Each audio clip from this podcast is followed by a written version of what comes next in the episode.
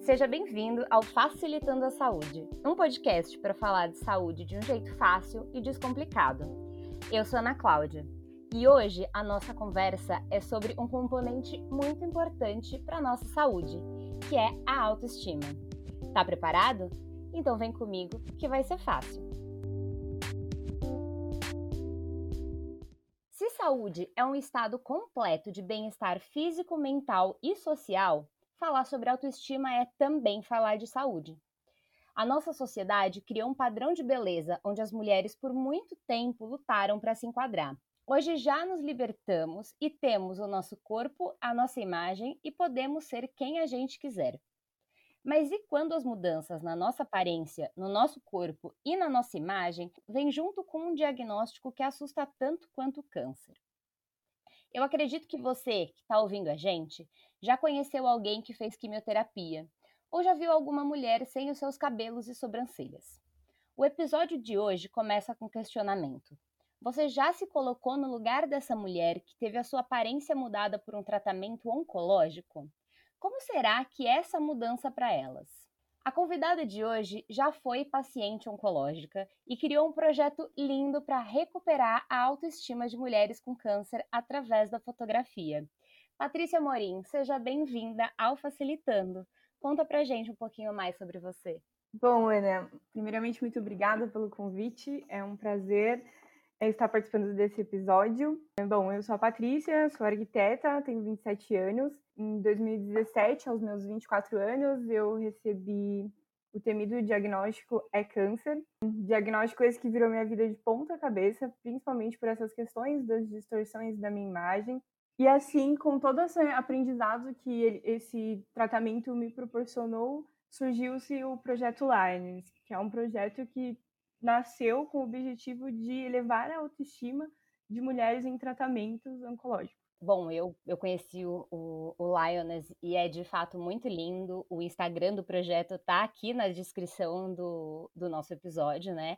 Mas conta um pouquinho de, de como que surgiu, assim, de onde veio a ideia de criar um projeto para melhorar a autoestima de mulheres com câncer. Bom, o projeto Lioness surgiu através da minha experiência como paciente oncológica.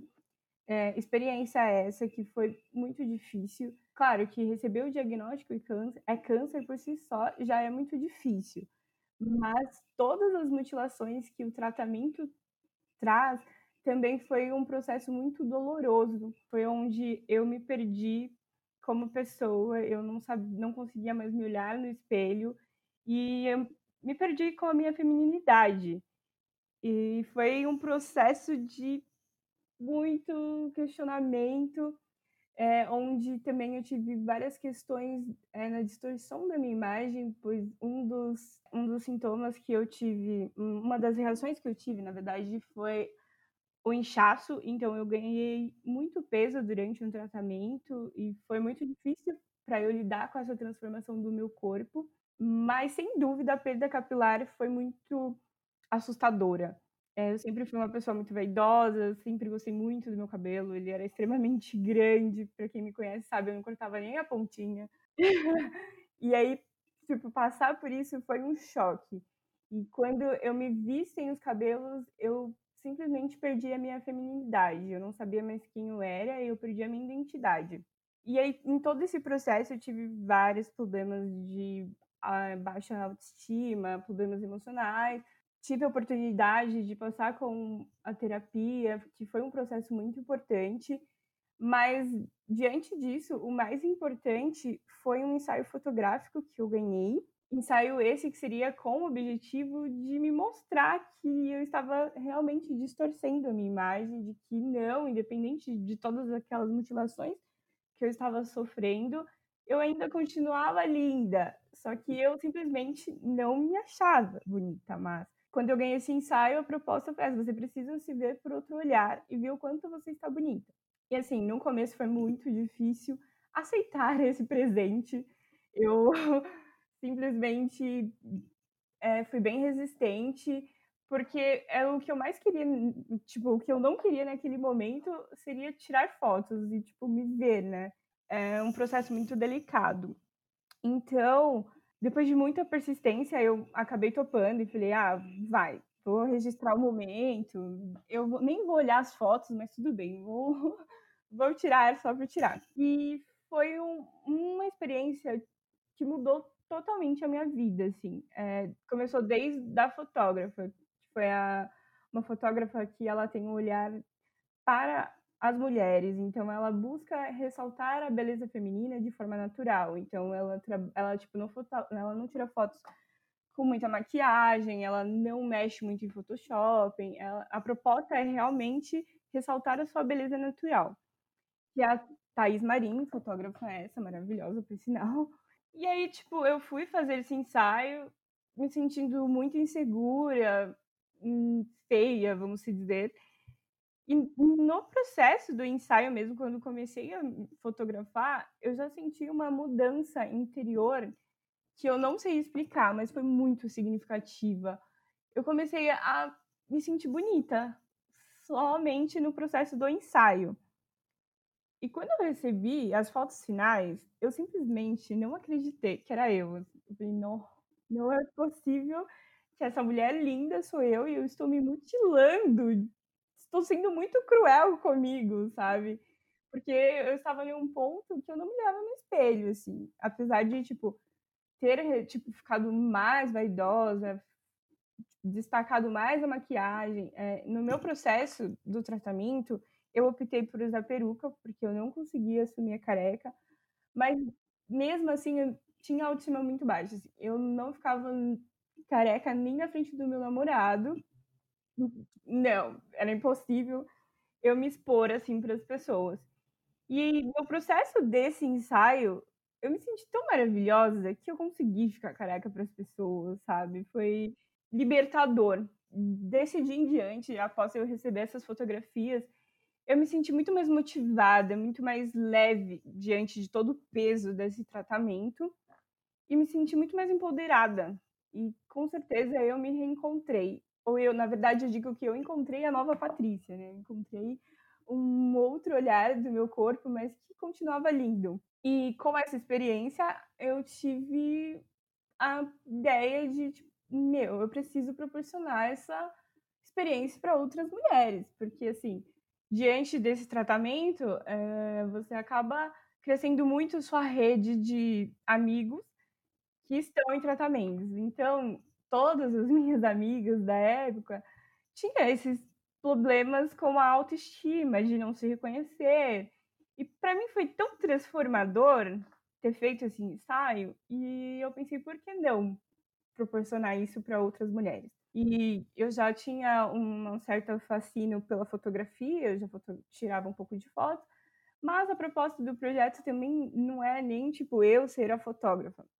A proposta é eu ter várias fotógrafas que têm vários olhares diferentes e que mostre para essas mulheres o quanto elas são bonitas. Então, daí surgiu o projeto Lines, com essa ideia de proporcionar o resgate da autoestima da mulher. E aí esse projeto, ele vem num formato gratuito, já pelo fato da experiência que eu tive, assim, se eu tivesse que pagar um ensaio fotográfico, eu não pagaria. Porque, tipo, eu só fiz porque eu ganhei porque é um momento que é muito delicado, é um momento que você está muito fragilizado, que você menos quer é tirar uma foto. E então há essa preocupação também de ser fotógrafas mulheres, por, pois, por exemplo, eu tive essa, esse medo assim de, nossa, como que eu vou tirar uma foto com um homem? Eu não conseguia ficar sem peruca pro meu namorado, como que eu vou ficar com uma pessoa X, assim, estranha? Então, o projeto tem essa preocupação também de ser mulheres, que já tem essa empatia, é, já tem a identificação também do gênero, enfim. E aí surgiu-se o Projeto Lines através dessa minha experiência.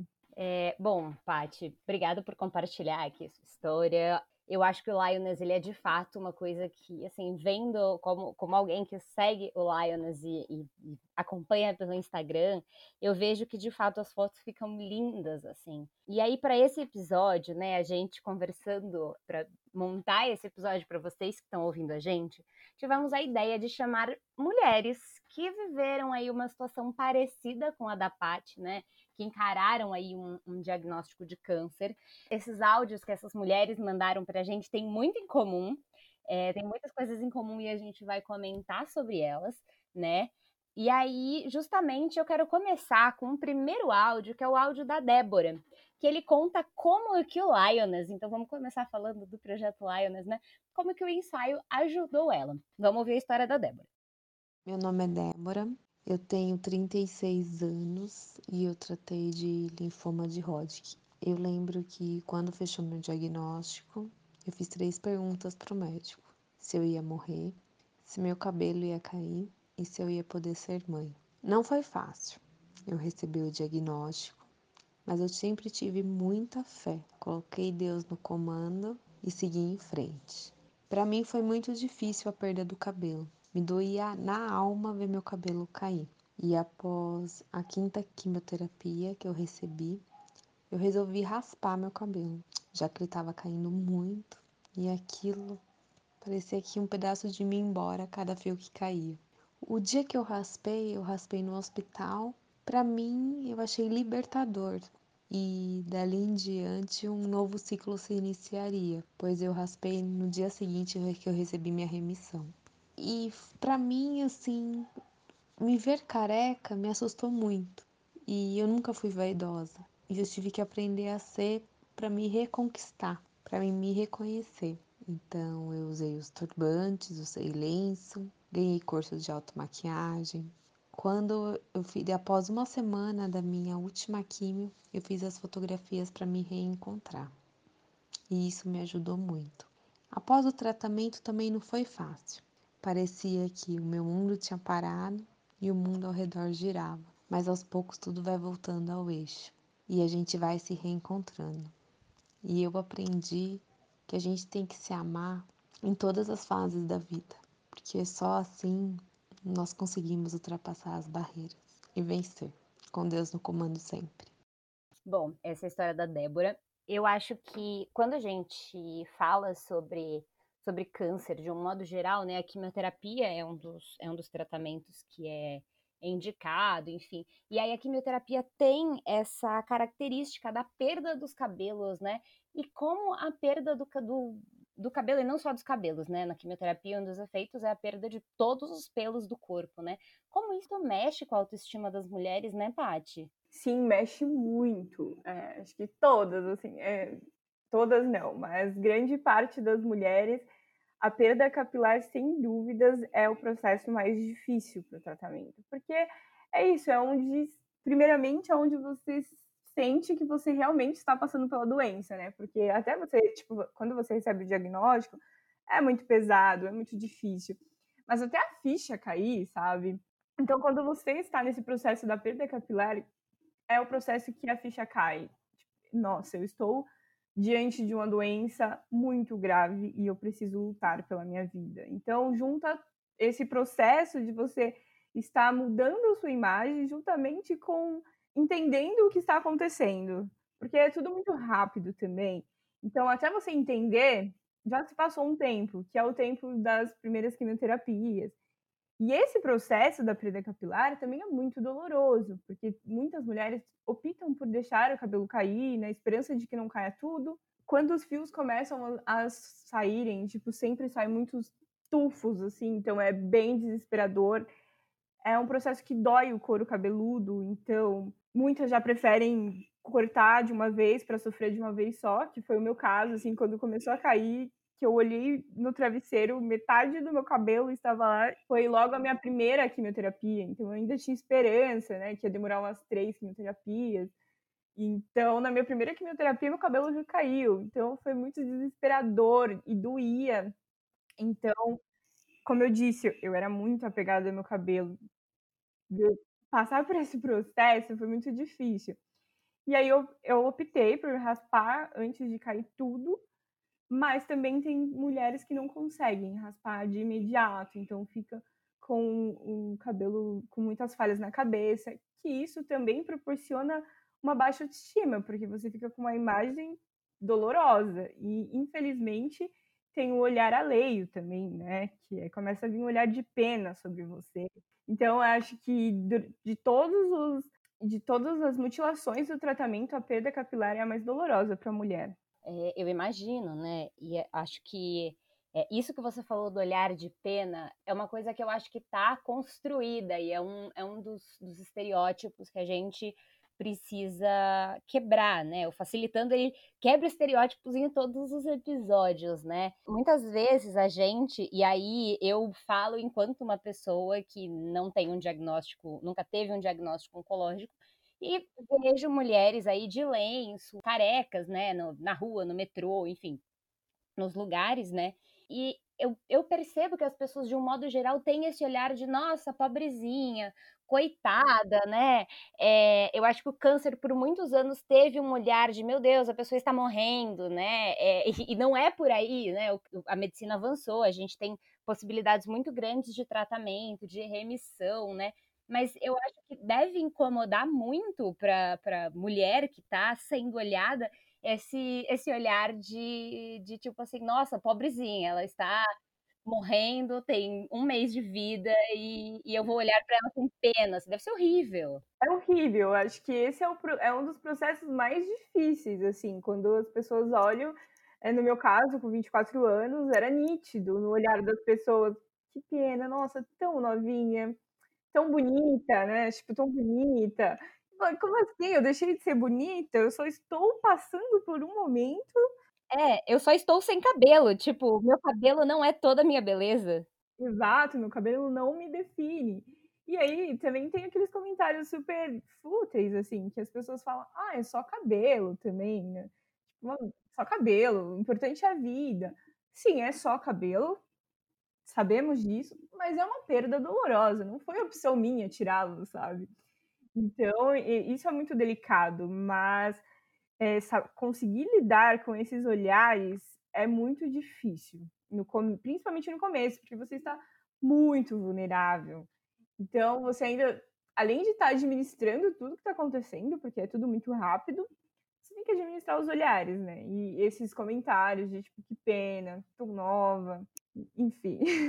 Para falar sobre isso da vulnerabilidade com a perda do cabelo, a gente vai ouvir agora a Samantha. Vamos lá. Meu nome é Samantha, tenho 48 anos e em 2014 fui diagnosticada com linfoma de Hodgkin. Num primeiro momento foi muito difícil, porque não sabia o que seria necessário enfrentar. Quando eu perdi os meus cabelos, me senti muito vulnerável ao olhar alheio, porque existe muito preconceito sobre o câncer. Minha família me acolheu e, por incrível que pareça, me tornei mais vaidosa, passando a usar maquiagem, porque sentia a necessidade de valorizar outros atributos meus. Hoje estou saudável, depois de realizar transplante de medula óssea e aprendi a viver no momento presente, apreciando tudo que a vida me proporciona. Já não me preocupo com julgamentos alheios, porque só eu sei o que foi necessário para chegar até aqui. Bom, acho que, que a Samanta fala sobre, sobre isso do julgamento, né? Você quer comentar um pouquinho mais aí sobre a questão da vulnerabilidade que a gente estava falando? Claro, é, é, o que estávamos falando, né? Infelizmente, o câncer ainda é muito visto como uma sentença de morte, né? Eu digo, até por, pela minha experiência, quando eu expus que eu estava é, com câncer para meus amigos, enfim, tiveram pessoas que chegaram em mim e só faltaram perguntar o dia do velório, assim. bem complicado lidar com essas questões. Mas, ao mesmo tempo, é um momento que a gente espera ser acolhida, né?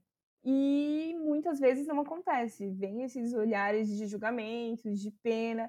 E uma coisa que, assim, por, com todas as mulheres que eu já tive contato, e comigo aconteceu muito, que foi o, o afastamento de amigos, sabe?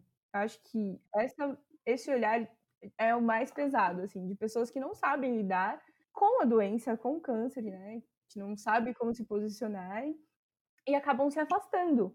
Então, é um momento muito difícil, que é exatamente o momento que você vai conhecer as pessoas que estão do seu lado e você descobre que pessoas que você achava que poderia contar, você não pode contar com elas porque elas também não sabem lidar com o seu diagnóstico. Então, é um processo muito doloroso entender a, esse olhar das pessoas sobre o câncer, assim. Sim, bom, eu imagino, né? Falando de vulnerabilidade, eu acho que toda vez que eu, que eu uso essa palavra vulnerabilidade, é, eu lembro da Brené Brown. Não sei se você conhece a Brené Brown. Sim, maravilhosa. Ela é muito maravilhosa. eu falo dela para todo mundo. É, quem me conhece sabe que eu já falei da Brené Brown em algum momento. E eu gosto muito de uma fala dela sobre vulnerabilidade, que é a vulnerabilidade é definida como algo incerto, arriscado e que te expõe emocionalmente. Mas na verdade ela é positiva. É dela que nascem emoções importantes que vivenciamos como humanos, como o amor. Isso é a base para se ter coragem. Eu peguei essa fala da Brené Brown porque é justamente isso, né? No momento que, que a gente, enquanto ser humano, se coloca vulnerável, é que a gente cria coragem para agir, né? E aí nos áudios a gente vai ouvir mais alguns, né? Como as mulheres elas falam disso, né? De que no momento que elas, que vocês, né, raspam o cabelo, que é o momento que, bom, tudo bem, não tenho mais cabelo, mas vou tentar fazer outra coisa para me sentir bonita, né? Exatamente. É, então, é, eu também amo a Brené, ela é maravilhosa. E tem uma frase dela também que eu gosto muito, que ela diz assim: é, vulnerabilidade não é ganhar nem perder, é ter coragem de se expor, mesmo sem poder ter o controle do resultado isso eu levei para a vida, assim, e é exatamente isso. Acho como eu disse, o processo mais doloroso, um dos processos mais dolorosos do tratamento é essa perda capilar. Então, quando nos permitimos a passar por isso, vem uma força e fala, tá, já, já sofri o que eu tinha para sofrer, agora vamos, vai dar certo, sabe? Então, exatamente, se colocar nesse lugar vulnerável, mesmo não tendo controle, é o caminho para se chegar ao melhor resultado, sabe? Uhum, com certeza. Agora a gente vai ouvir outra história, que é a história da Denise, que recebeu um diagnóstico assim inesperado e contou um pouco sobre como está o tratamento, porque ela está em tratamento ainda. Olá, meu nome é Denise Castellani, eu tenho 54 anos, tenho diagnóstico de câncer de mama e faço tratamento desde 2018. Quando eu recebi o diagnóstico da doença, foi é, muito doloroso. Era inesperado, é, como sempre, né? Eu fiz os exames de prevenção e os exames é, acusaram alguma coisa que eu não, ah, eu não sentia, não tinha ideia, não, não imaginava. Foi bastante doloroso. É, a sensação é aquela de abandono, como se uma cratera se abrisse sob os nossos pés e você não conseguisse enxergar nenhuma perspectiva. Eu decidi fazer o tratamento é, pelo SUS no Hospital Amaral Carvalho da cidade de Jaú que é um hospital que trata especificamente dos mais variados tipos de câncer e que tem um laboratório bastante desenvolvido no tratamento do câncer de mama. E o hospital ele faz um, um acompanhamento é, é, com, com as mulheres. É um trabalho muito, muito generoso e isso acabou me motivando a optar pelo hospital. Eu fiz a mastectomia bilateral total em maio e em agosto eu iniciei as quimioterapias. Foi talvez o momento mais difícil de todo esse processo quando eu recebi é, é, a notícia de que eu teria que fazer a quimio, porque até então não era indicado, os médicos achavam que não seria necessário. E, na verdade, eu, eu penso que eles fazem isso para a gente não ir é, sucumbindo né? Você tem sempre essa perspectiva de que você não vai precisar fazer tal. Embora você esteja ali com milhares de outras pessoas é, fazendo o tratamento e a gente sabe que o tratamento é esse, mas você sempre tem a, a expectativa de não fazer, né? E eu comecei em agosto é, finalzinho de agosto, porque eu tive um problema na minha cicatrização, no meu processo de cicatrização, o que atrasou um pouco o início das químios. Então eu comecei em final de agosto e em meados de setembro eu já não tinha mais um fio de cabelo no corpo. É, agora, eu tentei lidar com isso como uma é, etapa do tratamento. Muitas amigas me procuravam querendo doar cabelo, que eu usasse peruca, que eu. E eu, eu nunca quis, eu sempre gostei muito de lenço. No começo eu até usei os lenços, né? Talvez por um, um mês, um mês e pouco. Depois, ao longo dos outros seis meses de tratamento, eu, eu assumi o meu estado como era, né? Eu me assumi dessa maneira, é, é, é careca, enfim. Eu fiquei bastante abatida tal, mas eu acho que o principal ingrediente de todo esse processo de, de tentar me manter bem e me autocuidar foi a sensação que eu tinha de que eu não ia, a doença não ia me vencer. Eu acho que isso é fundamental entender que a doença tem tratamento e que é possível curar. Hoje eu faço tratamento com tamoxifeno, a perspectiva é de cinco anos, já faz um ano. Tem os efeitos do tamoxifeno, também não são fáceis, ele tem efeitos colaterais, mas eu tenho uma grande perspectiva de cura, não é? Eu acho que essa perspectiva de cura faz com que a gente se sinta melhor, faz com que é, a vida flua melhor e que a gente possa acreditar que de fato é, você vai se curar. Tati, uma coisa que é, é comum em várias mulheres, é, além do, da, da, questão da autoestima, logo no diagnóstico, eu queria que você, se você puder comentar um pouco, é sobre isso, dessa sensação do buraco, do vazio, porque é uma coisa que aparece em muitas falas. Como é isso? Sim, claro. É muito comum, acho que grande parte das mulheres que entram, que recebem esse diagnóstico, entram nesse buraco, porque como eu já disse no começo, é tudo muito rápido que acontece, é tudo muito novo, é, são muitas informações, tudo muito incerto. Então, a gente se, não se vê mais, assim, tudo para e entramos num buraco. E agora? O que será de mim? E, e assim, é um processo que passamos a olhar para o nosso interior 100%. Então, eu digo que essas mulheres também passam a se reencontrarem nesse buraco, sabe? Porque é um processo muito difícil. E aí eu estava lendo, para fazer o episódio aqui, alguns artigos que falam que a autoestima ajuda no enfrentamento da doença o Lioness ele surge justamente com isso, né?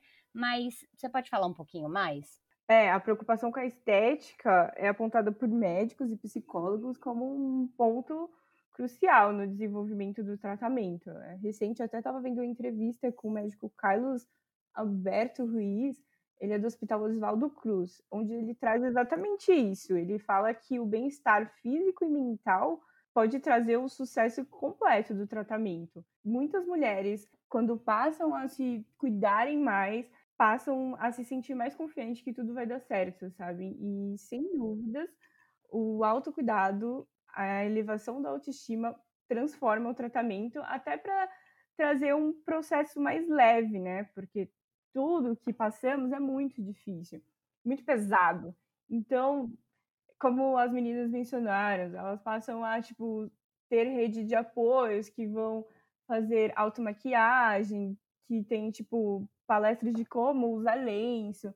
E isso é muito legal, porque é uma distração. Porque é, quando estamos nesse tratamento, literalmente a vida para, não, não podemos trabalhar, é, estamos focados somente para esse tratamento. Então, quando você tem um momento de distração é, é, muito grandioso e essa distração ser para você se sentir melhor, nossa, com certeza muda todo o processo do tratamento. É, você falou sobre isso da maquiagem, então eu já vou puxar o áudio da Daniele, é, que fala sobre a maquiagem também. Vamos ouvir. Oi, meu nome é Daniele Quintino de Paula, tenho 40 anos. 2013, com 33 anos, tive câncer de mama, o HER2 positivo. Quando eu recebi o diagnóstico, foi um susto, mas acho que foi mais difícil para meus familiares, pelo, pela doença que estava por vir. Mas minha autoestima mudou bastante. Comecei a me cuidar melhor, usar mais maquiagem. Mas sim, tive tempos difíceis, momentos que olhava no espelho e não acreditava no que via. Me sentia diferente, feia, careca, sem sobrancelhas. Então decidi acabar com tudo aquilo. Aí me senti melhor, comecei a usar maquiagem, me amar mais. Sempre tive o apoio do meu namorado Fred, que esteve no meu lado, me falando que estava linda, me apoiando sempre. Agora, depois de sete anos de tratamento, olho no espelho e me sinto linda, como sempre fui. antes, durante e depois do tratamento. Agora, amo tirar selfies, fotos, em frente ao espelho. Durante o tratamento, era muito difícil usar lenços, perucas. Eu me sentia melhor carequinha. Quando saía o sol, usava um chapéu e me sentia linda, como sempre sim. Eu acho muito legal o quanto que as mulheres, elas de fato, é, essa coisa da, da maquiagem, né, é uma coisa que, que eu ouvi em vários relatos, né, de como que é uma estratégia. Sim, exatamente. É, passa a ser um empoderamento feminino, né, tipo, esse autocuidado. Porque esse tratamento, ele distorce nossa imagem de uma forma pela maquiagem, tentamos ficar naquele resgate de sermos quem éramos. Tiveram meninas que nunca se maquiaram e que não gostavam de se maquiar. E ao se verem tão diferente, passaram a ter esse autocuidado. Então, a maquiagem foi um, uma forma de se reencontrarem ou de tentar buscar aquela mulher escondida, perdida nesse tratamento e hum, durante esse processo surge-se um autocuidado muito grande. E a Danielle até traz é, no, no diálogo dela, onde ela fala que ela não gostava, que tipo, ela passou a tirar mais fotos. Isso foi uma coisa que aconteceu muito comigo, assim. É, eu era uma pessoa muito noiada, assim, sabe? Vários problemas mesmo antes do tratamento. Aquele famoso problema de autoestima da mulher, né? Então, eu era uma pessoa que, tipo, nossa, eu não tirava fotos de jeito nenhum, porque sempre ia sair feia. E depois do tratamento, depois que eu fiz esse ensaio fotográfico, independente, assim, eu sempre me acho linda nas fotos, mas eu passei a valorizar isso também, porque durante o tratamento eu olhei e falei, nossa, obviamente, morrer para mim nunca foi opção. Eu nunca trabalhei com essa possibilidade. Mas diante desse tratamento eu falei, se não der certo esse tratamento, meus familiares nem vão ter muitas fotos, sabe? Porque eu não tirava foto. Então eu comecei a dar valor para essas coisas, tipo, o valor de tirar foto com os amigos, de tirar foto com a família, tipo, independente da minha imagem. O importante é viver o momento, sabe? Então isso foi muito intensificado, assim, de querer me cuidar mais, de querer estar mais com as pessoas, de com essa rede de apoio, né? E de querer mostrar assim que a autoestima transforma. E eu acho legal falar sobre isso porque a gente está abordando principalmente né, a, a, questão do câncer, mas tem outras doenças que também mexem muito com a autoestima, né? Em 2013, eu passei por um, por um processo de uma doença no intestino e aí eu tomei muito corticoide. E eu fiquei muito inchada, né? Isso é uma coisa que as, as mulheres com, com câncer, né, que fazem o tratamento, relatam sobre o corticoide, é, e o corticoide incha. E eu enchei muito. E, e, por mais que eu soubesse que era uma coisa temporária, isso de fato mexe muito com a autoestima, né? E, e aí, enquanto eu, eu preparava esse episódio, eu lembrei muito dessa época, assim, porque por mais que eu me arrumasse, por mais que eu tentasse, enfim, tipo, passar uma maquiagem, passar um batom vermelho, porque eu amo batom vermelho, o meu rosto tava inchadinho, sabe? Eu ficava, poxa, eu tô estranha. É, mesmo sabendo que essa situação era, era temporária, assim.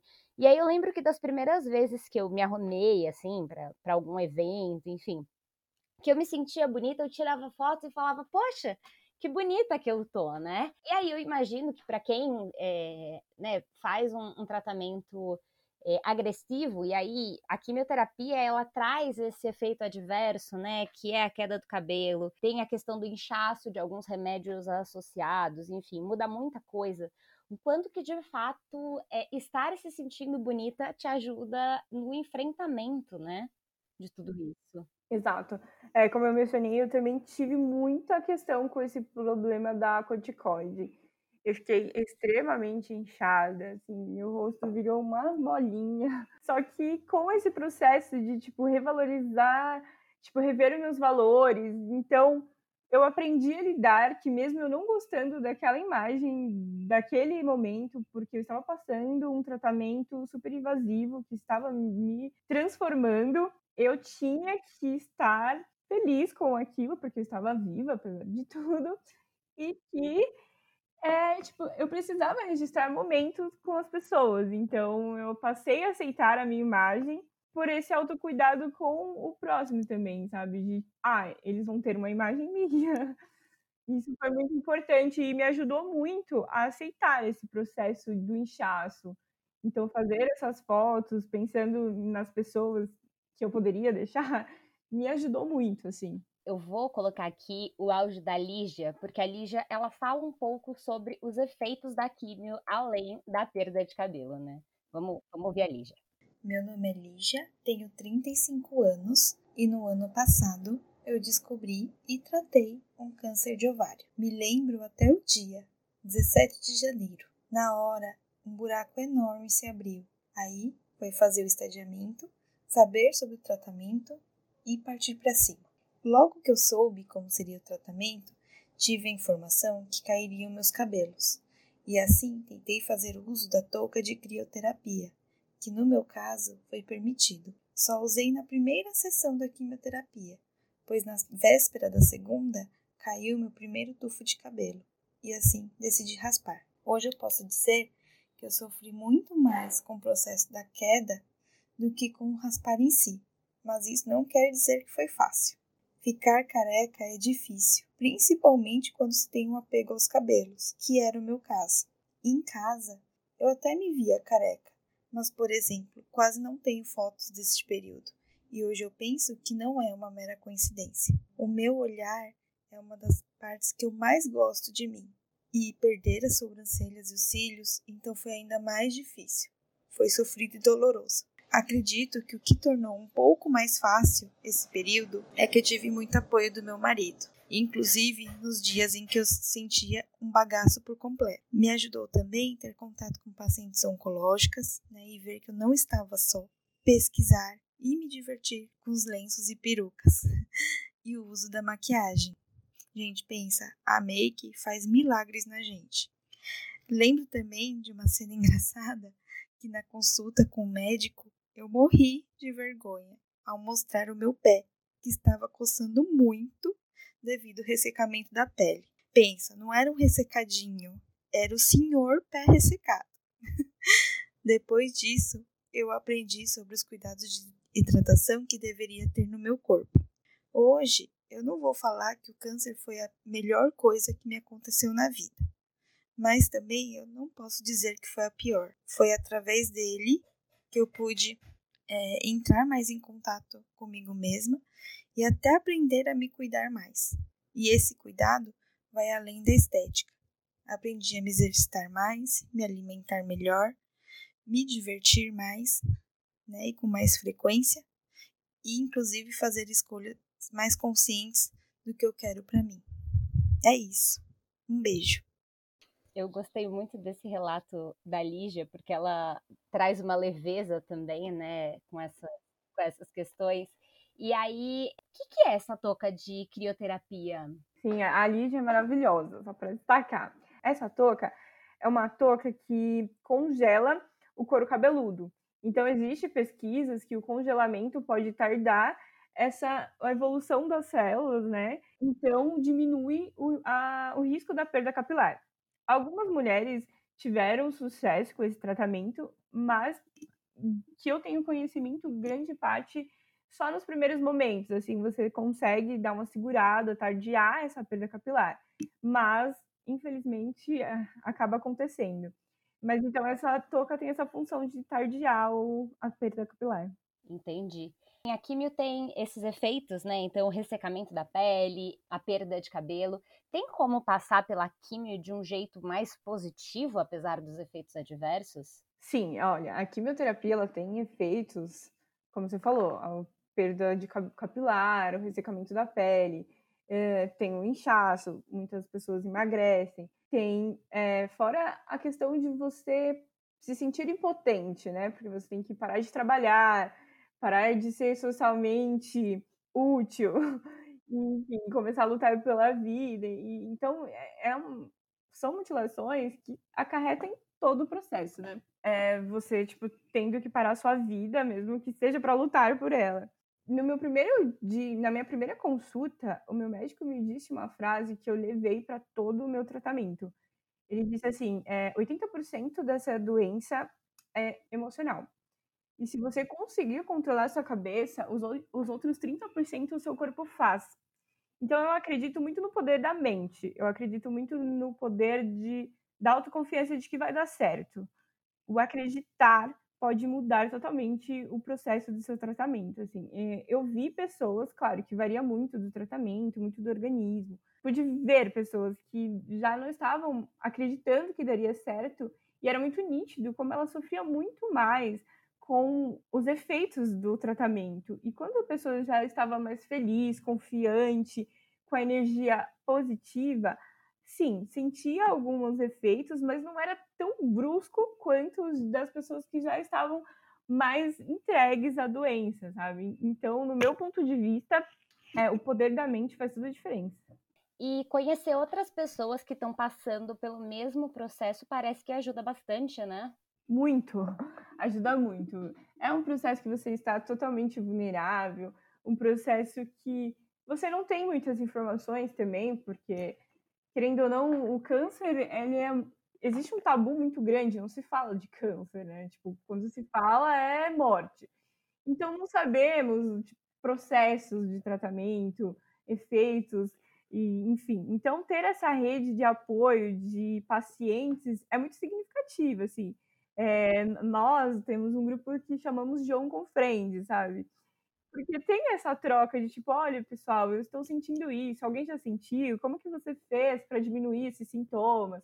E aí essa troca de experiências e ao mesmo tempo esse olhar de eu te entendo, sabe? Eu entendo que não é só cabelo, eu entendo a sua dor, porque muitas pessoas que não passam por isso, tipo, ah, é só cabelo, para de se preocupar com sua imagem.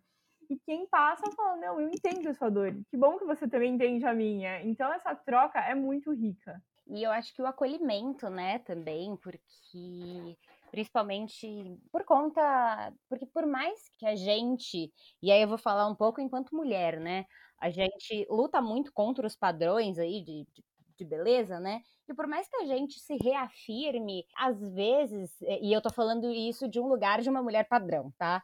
Por mais que a gente, enfim, tente passar por isso, às vezes é muito difícil a gente encarar e, e bater de frente, com, com as pessoas te, te olhando, te julgando, e, e você precisa desse lugar de acolhimento, né? De tipo, pessoas que entendam aquilo que você tá passando. Que beleza, para você isso não parece ser um problema, mas para mim é um grande problema. Exatamente, isso faz muita diferença. Esse acolhimento é transformador. Só queria trazer que nesse processo que você trouxe de tipo, ah, é um momento que temos os olhares julgando, que estamos né, num corpo padrão, que temos, né, que soltar esses estereótipos e deixaria. Eu até entrei num processo de estudar mais sobre a beleza da mulher, sobre todo esse peso que a sociedade traz, e eu li um livro que é muito bom e que me ajudou muito no processo pós-tratamento, porque o pós-tratamento também tem um peso muito grande. Você não tem mais uma doença, mas você não é a mesma pessoa. Você mudou tanto no seu interior quanto no seu exterior, sua imagem é outra. E eu li o livro O Mito da Beleza. Ele me ajudou muito a me desprender de raízes, sabe, impostas pela sociedade e foi muito bacana. Eu já li esse livro, ele é muito maravilhoso mesmo. Vou deixá-lo aqui na descrição do vídeo o, o, um link aí sobre, sobre o mito da beleza. É, vamos ouvir agora um relato que ele é um pouco diferente. Aí eu vou explicar um pouco sobre esse relato. É o relato da Viviane. E quem é a Viviane? A Viviane é a minha ginecologista. Ela é médica ginecologista. E ela não passou pela químio, ela passou pela rádio no começo desse ano. E ela ainda está no processo de, de se entender é, nesse corpo novo. Vamos ouvir. Oi, meu nome é Viviane é, tenho 46 anos. Eu recebi esse ano o diagnóstico de um câncer de mama, mais precisamente um carcinoma ductal invasivo. Receber essa notícia, eu digo que não foi nada feliz, mas eu eu fui muito esse 2019 foi um ano muito ruim na minha vida. Então parece que o câncer de mama é como se tivesse finalizado. Eu fechei meu ciclo. Com isso, eu fiz a cirurgia. De certa forma, as coisas mudaram, né? Teve que mudar, eu tive que encarar esse problema. E de certa forma, a cirurgia é como se me recomeçasse a vida, mostrasse que algumas coisas não valeram a pena e outras valem muito mais que outras. A minha mama, lógico, né, ela ficou diferente uma da outra. Não tem como, né, você tirar metade da mama e ficar igual a outra. Então, a minha autoestima não ficou das melhores, mas a gente vai aprendendo a se conhecer da mesma, tanto como é, da forma física, como da forma espiritual também. Muitas coisas mudaram. Então, ter metade da mama é ruim, é ruim. Mas é muito bom você saber que a sua vida vai, ter, vai estar inteira, se Deus quiser, porque você fez um tratamento e que metade ficou para trás. E para eu ficar bem, eu passo assim, tomo minhas medidas, como que eu posso dizer? As minhas medidas estéticas, não tenho, eu acho que eu ainda não estou num período de me achar muito bonita. Eu acho que ainda estou num período de reflexão, foi muito recente. Então, dizer como a estratégia do meu autocuidado com a minha aparência, para me sentir bem bonita, eu ainda não estou conseguindo fazer muito bem isso, mas e eu tô me sentindo melhor no sentido de que eu tô viva. Isso para mim tá muito bom, porque eu tava muito morta, sabe? Muito morta em 2019. Então, alguns dizem que o câncer de mama é o câncer da mágoa, ainda como foi na mama esquerda, que é a mama do coração. Então, ainda tô me recuperando. Acho que em breve eu conseguiria mandar um áudio e dizer sobre as minhas estratégias do meu autocuidado. Ainda não tenho muito a dizer para isso. Obrigada. Um beijo.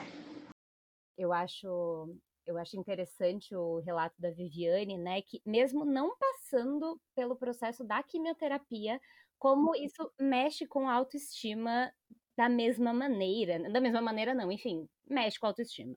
Mexe muito, não tem como, até porque ela fez rádio, né?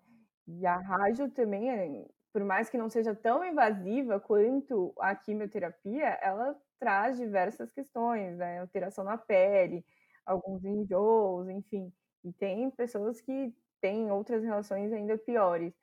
Mas exatamente, como é algo tão delicado que não é só o cabelo, né? É tão profundo que vai muito além do cabelo.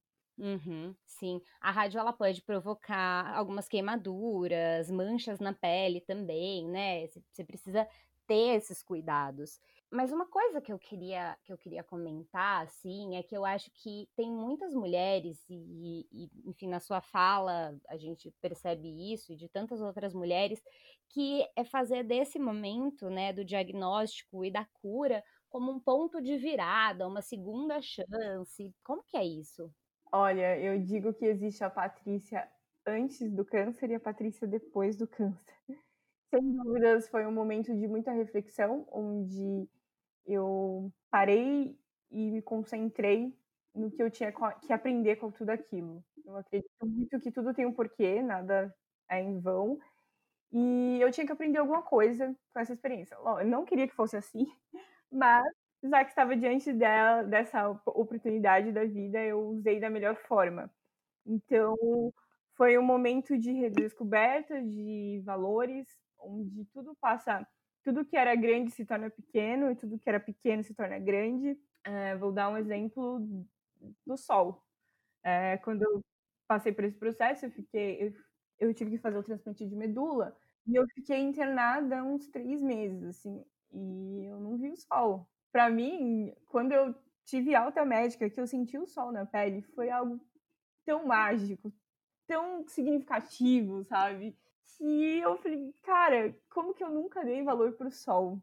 Você pode, quem tá por fora, falar, ah, é uma coisa simples. Não, imagina que é ficar três meses sem sentir o sol na sua pele. Então, é o momento que você passa a rever valores, assim. Eu passei a dar muito mais valor a amigos, porque eu era uma pessoa muito focada em trabalho, sabe?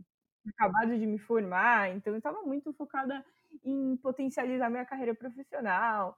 Então, muitas vezes, assim, até meus amigos falavam que, tipo, nossa, não conte com a Patrícia, que ela nunca vai estar. Tá. E hoje, totalmente diferente. Se eu tiver oportunidade, eu vou estar com meus amigos. É, eu acho que um olhar empático também foi muito desenvolvido, assim, a olhar para a pessoa, tem, tipo, entender o problema dela, me pôr no lugar. Porque, num certo momento, eu quis que as pessoas fizessem isso comigo e não tive alguma, algumas algum momento que fizessem, sabe? Tipo, de olhar para mim e tentar entender a minha dor.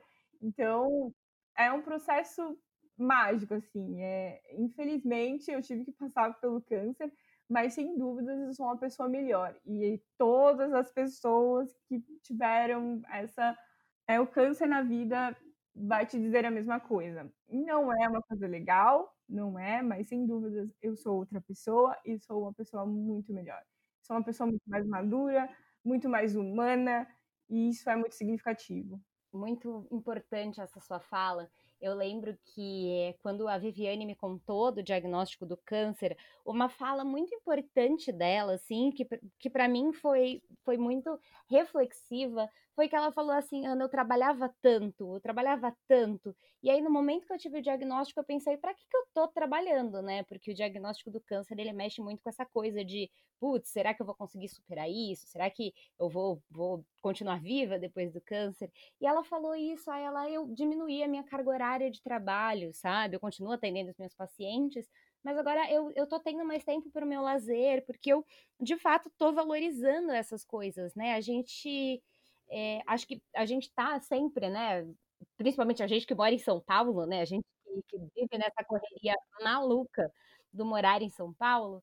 É, e esse ano, com a pandemia, a gente também deu uma parada, né? Deu uma segurada e, e, e teve esse momento de, re, de de pensar na valorização, eu acho que tem muito essa coisa mesmo que você falou do sol, coisas que são tão simples, né? Coisas, sei lá, comer alguma coisa que de repente o paladar muda um pouco durante o tratamento. E aí, nossa, sei lá, comer um bombom.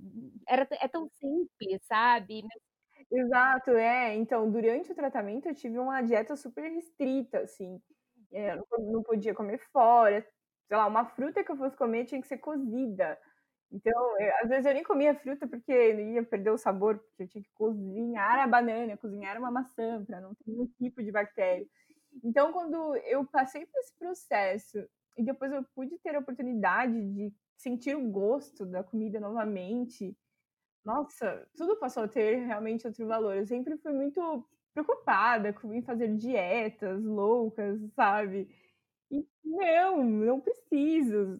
É claro que eu tenho que ter um cuidado com o meu corpo, de ter uma alimentação saudável, mas por que, que eu vou me restringir de viver um momento legal com os amigos, uma pizzaria muito legal, por causa por questões de imagem, né? Então tudo passou a ter pesos diferentes assim na minha vida. Exatamente. Me, me parece, né, que é muito um ressignificado, né? Você entende as coisas e a vida de um jeito completamente diferente, né? Exatamente. A gente já tá indo pro final do nosso episódio, que tá muito bom. Eu ficaria conversando horas aqui com você. É, agora somos amigas, né? Então vamos continuar conversando. e aí, agora, no, pro final, é, deixei dois, dois áudios aí que dão muita esperança para quem tá em tratamento. E o primeiro deles é o da Andrea. Vamos ouvir, Andrea. Oi, eu sou Andréia Tamarindo, eu tenho 37 anos, sou professora de Educação Física e há um ano e meio eu fui diagnosticado com câncer de mama metastático para o fígado. Um susto, uma mudança radical na vida, é como se tivessem roubado todos os seus sonhos, os seus planos e 2019 foi um ano bem difícil de muitas transformações. O que eu aprendi é que hoje eu não luto para morrer, eu quero lutar para viver. Então é um dia de cada vez, uma conquista a cada dia. E o que eu posso dizer para vocês é que vocês têm que se amar, têm que se cuidar, têm que se proteger e a qualquer sintoma diferente, a qualquer nódulo, qualquer coisa que vocês toquem no corpo de vocês que seja diferente, procurem um médico para que seja diagnosticado com antecedência, para que consigam fazer um tratamento digno e que tudo se resolva bem. É, lembrem sempre, o corpo de vocês é o bem mais precioso que vocês têm. Então se amem, se cuidem, se toquem. Obrigada. A Andrea mandou um vídeo pra gente e ela tá muito linda nesse vídeo. Na hora que eu abri o vídeo, eu falei, nossa, que linda. E, e ela, no, no vídeo, tá sem cabelo, né? Ela tá aí com o cabelo nascendo novamente. E, e o quanto que, que, de fato, por exemplo, eu que sou uma pessoa de fora que recebi esse vídeo, falei, nossa, que mulher bonita, né? E o quanto que ela, em muitos momentos, deve ter questionado isso, né? Exatamente. A Andréia, ela participou do, de um dos ensaios de especial de Outubro Rosa do Lines e nossa, ela é simplesmente maravilhosa, assim, aquela pessoa que você põe na frente da câmera, sabe, aquela que o fotógrafo gosta, que não tem foto que fica feia, assim, são perfeitas. E a Andréia é uma mulher muito guerreira. Ela mandou esse vídeo, até quero mandar energias positivas para Andréia. Ela mandou esse vídeo porque ela acabou de receber um outro diagnóstico onde os médicos ainda estão discutindo o caso dela, não tem nada fechado de como será o tratamento, então ela está bem abalada emocionalmente nesse momento. Então eu queria deixar aqui minhas energias positivas que vai dar tudo certo, Andréia. E, e ela traz na fala dela uma questão que, que, que pesou muito assim para mim. Até quando eu mencionei que tipo, era muito focado no meu trabalho, eu demorei muito para descobrir o meu diagnóstico. É, vou dizer uns nove meses. Exatamente por isso, assim, eu não dava atenção nenhuma para o meu corpo, eu não me tocava. É, tive vários sintomas, mas tudo era uma desculpa. É, sei lá, vou citar um dos meus sintomas, assim, eu tive uma perda de peso muito grande, foram 15 quilos em um mês que eu perdi. E no meu ponto de vista, né, nossa, na época eu estava correndo, eu corria 15 quilômetros por dia. Nossa, eu emagreci porque estou correndo muito, né? Meu metabolismo está ótimo. Uhum, estou aqui praticando atividade física, né? Estou jovem, não fico doente, então, sabe? Então, é, eu tive vários suores noturnos, que é um dos sintomas para linfoma, e eu não dei atenção, tava calor, eu falava, nossa, eu suei muito essa noite, sabe? Enfim, é, eu tinha uma tosse também que ao ponto de eu não conseguir mais conversar com as pessoas. Eu ia falar uma palavra, eu tossia, mas eu estava muito focado no meu trabalho. Eu não ia parar para fazer uma consulta médica, sabe? E foi muito significativo para mim depois que eu descobri o diagnóstico. E aí, quando eu fui dar atenção, foi porque saiu um nódulo no meu pescoço, que aí eu falei, opa, realmente tem algo muito errado aqui. E aí eu né, pedi um dia no trabalho, me senti muito mal por ter pedido o dia, porque eu tinha acabado de entrar na empresa, que eu queria muito trabalhar. Mas fui fazer o exame e não esperava esse diagnóstico. E mesmo assim, eu ainda fiz o exame e tive um diagnóstico errado. Eles falaram que eu tive, que eu estava com, eu estava com tireoide. Então eu fiz ainda uns meses de tratamento de tireoide, mas todos os sintomas começaram a intensificar muito. E aí eu tive que parar e olhar para mim. Eu falei, não, agora eu preciso olhar para o meu corpo, porque tem algo muito errado. E eu fui questionar os médicos. E onde veio esse diagnóstico de linfoma de Hodgkin, de Hodgkin no último estágio. Então, foi muito desesperador. Foi um processo que eu passei a me olhar e, tipo, a valorizar a minha, o meu corpo. E então, essa questão de se tocar, de dar atenção aos sintomas, da prevenção, é muito importante. Porque talvez se eu tivesse ido nos primeiros sintomas, eu teria descoberto no começo do tratamento e tivesse sido um tratamento muito mais leve, porque meu tratamento foram dois anos, mais um transplante de medula. Então, se eu tivesse descoberto no primeiro momento, eu só teria feito uma a quimioterapia de seis meses, talvez. Então, é um momento que eu deixo também de reflexão para as pessoas. Cuide, se, se toquem. Se tiver sintomas, vai ao médico, faltem ao trabalho, porque depois que eu descobri a doença, o trabalho simplesmente beijos, amiguinha, tchau. E, enfim, e me vi sozinha, lutando a minha vida, vi que eu era só um número da empresa, sabe? Então, isso é muito importante, esse toque. Sim, sim. E uma coisa que eu sempre falo aqui no Facilitando, que é você se conhecer, né?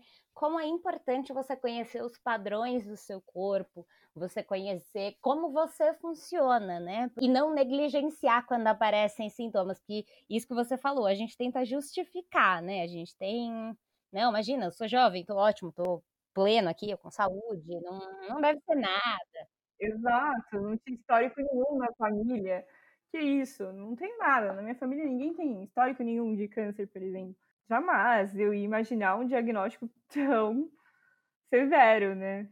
Sim, sim, sim. E pra gente finalizar, eu vou colocar o áudio da Bruna, que também fez tratamento para câncer de mama. E eu acho que a Bruna ela traz uma fala também de, de muita de muita esperança aí para quem está passando, para quem já passou, para quem está em processo, né? E para todas nós mulheres que por alguma razão precisamos olhar mais para nossa autoestima. Vamos ouvir a Bruna.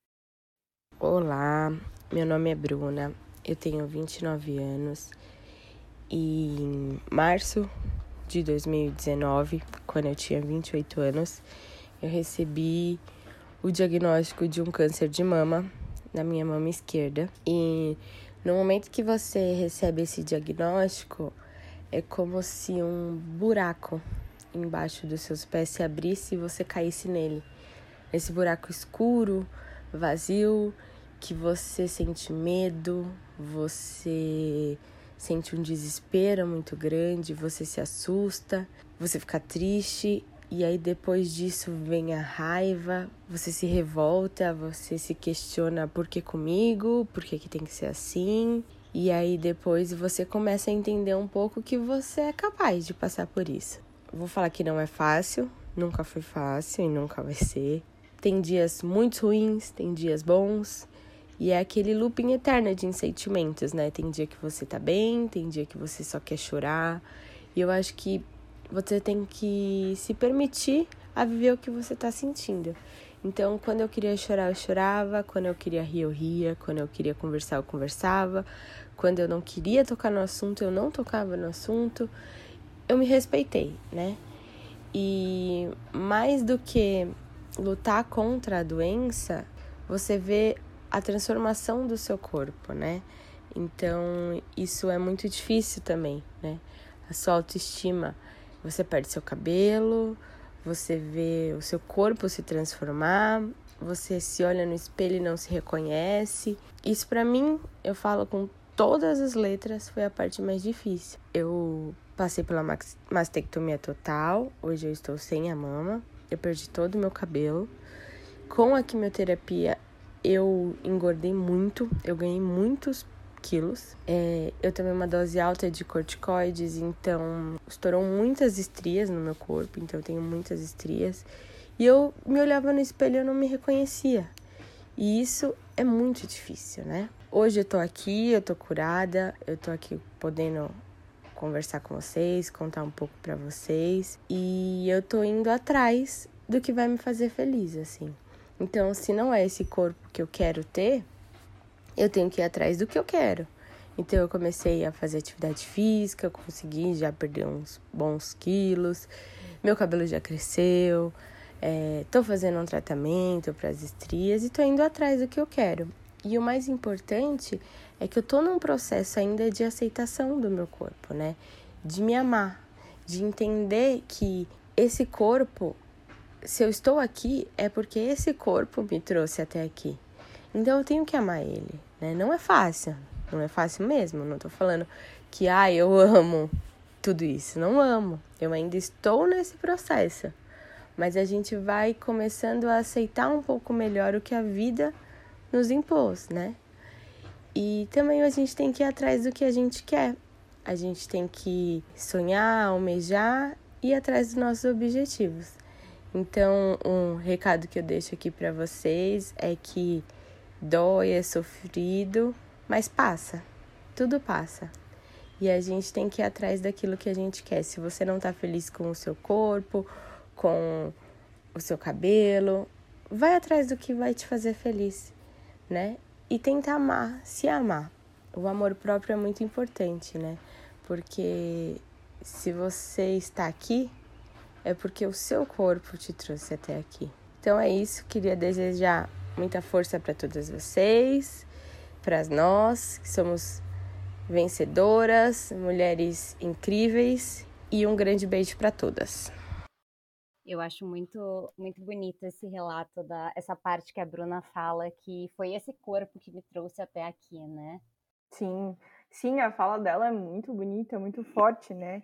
Exatamente. É, o pós-tratamento é uma fase muito difícil também. É, o, o tratamento em si é difícil, mas o pós é o momento que você está se redescobrindo, que você está se aceitando com todas as mutilações que vieram no processo. Então, esse autorrespeito que ela menciona é muito importante também para esse pós-tratamento, para te motivar a buscar o que você realmente quer, sabe? e se reencontrar novamente. Uhum, com certeza. Tati, primeiro quero te agradecer por, por pela conversa, pela, pela abertura, pela disponibilidade, né? É, pela vulnerabilidade de vir aqui contar a sua história. E aí, assim, abro a palavra para você, se você quiser deixar uma mensagem para quem está ouvindo a gente, que está passando por esse processo que você já passou, que está aí com a autoestima abalada por conta de uma doença. O espaço é seu. Ótimo. Bom, Anny, eu que agradeço por esse bate-papo super é, profundo, né? Importante para mulheres, não só mulheres que estão em tratamento oncológico, mas em geral. Eu queria deixar uma frase que eu ouvi de uma de uma, uma line que eu levei para minha vida, assim. É uma frase que diz assim: é, quando você se concentra na dor, você sofre, mas quando você se concentra na lição, você evolui. E isso foi muito significativo, assim. Então, a mensagem que eu quero deixar é que por mais que seja difícil nos desprender dos padrões, pois sempre estamos nos auto-sabotando, nos colocando para baixo, é, nos comparando a estereótipos de beleza, né? Nunca perca a esperança e se concentre na lição, porque sem dúvidas no final você vai ver o quanto você é lindo ou linda, o quanto você é forte e que você está vivo e que e o quanto é lindo viver, né? Eu tenho uma frase que eu levo para minha vida também, que é o amor pela vida me mantém vivo. E sem dúvidas, ame a vida, se cuide, se toque, conheça o seu corpo, se respeite e viva. Essa é a minha mensagem. E se ame, né? e se ame, com certeza.